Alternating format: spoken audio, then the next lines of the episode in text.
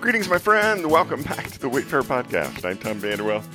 It's Monday, start of another work week. Glad you joined us on this chapter day journey where we find ourselves in 1 Samuel 27. It was the first one that resonated. It said, But David thought to himself, One of these days I will be destroyed by the hand of Saul. The best thing I can do is to escape to the land of the Philistines. Today's podcast is entitled Purpose in the Pain. Yesterday, Wendy and I, along with our backyard neighbors, hosted a backyard cookout for over a hundred people from our local gathering of Jesus followers. It was awesome. We had a great time.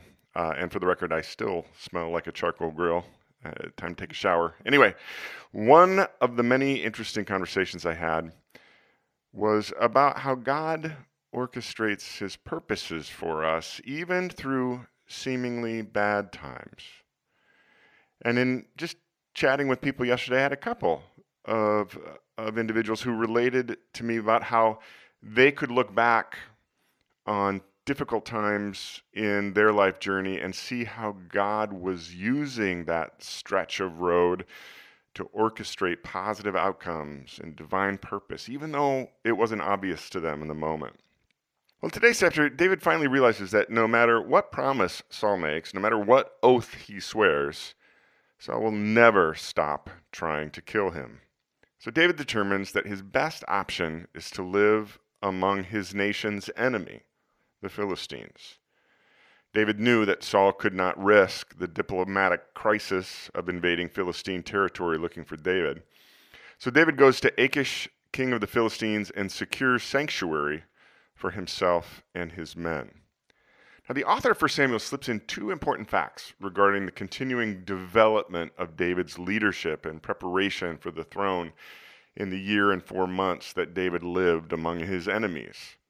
First, I notice that the author mentioned that David's band of outcasts, misfits, and mercenaries is at 600.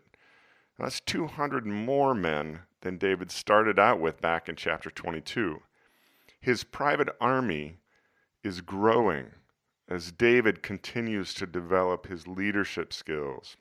And these men are loyal to David, not to a particular nation. This eventually is going to serve David well when he finally ascends to the throne.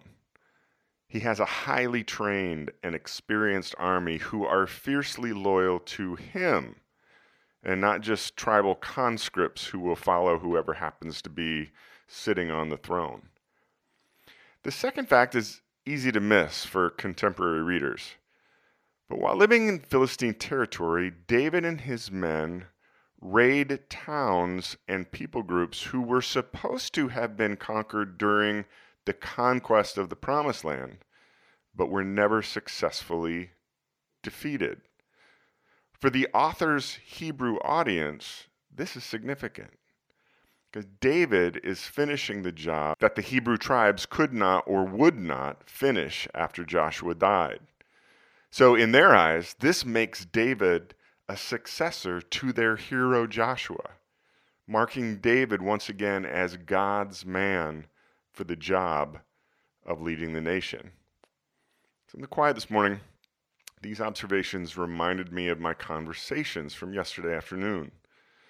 When David flees Saul and is forced to live among his enemies, I doubt he saw what God was doing in the grand scheme. In fact, I think it likely that David only felt like his prophesied ascension to the throne was only getting further and further away from becoming a reality.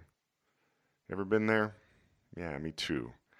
As I enter into another day, and a new work week, I'm reminded of a lyric from Psalm 112, which may have even been penned by David himself. Quote, Even in darkness, light dawns for the upright. End quote. I hope it is a bright day for you wherever you find yourself on life's road, my friend. Have a good one. We'll be back here tomorrow.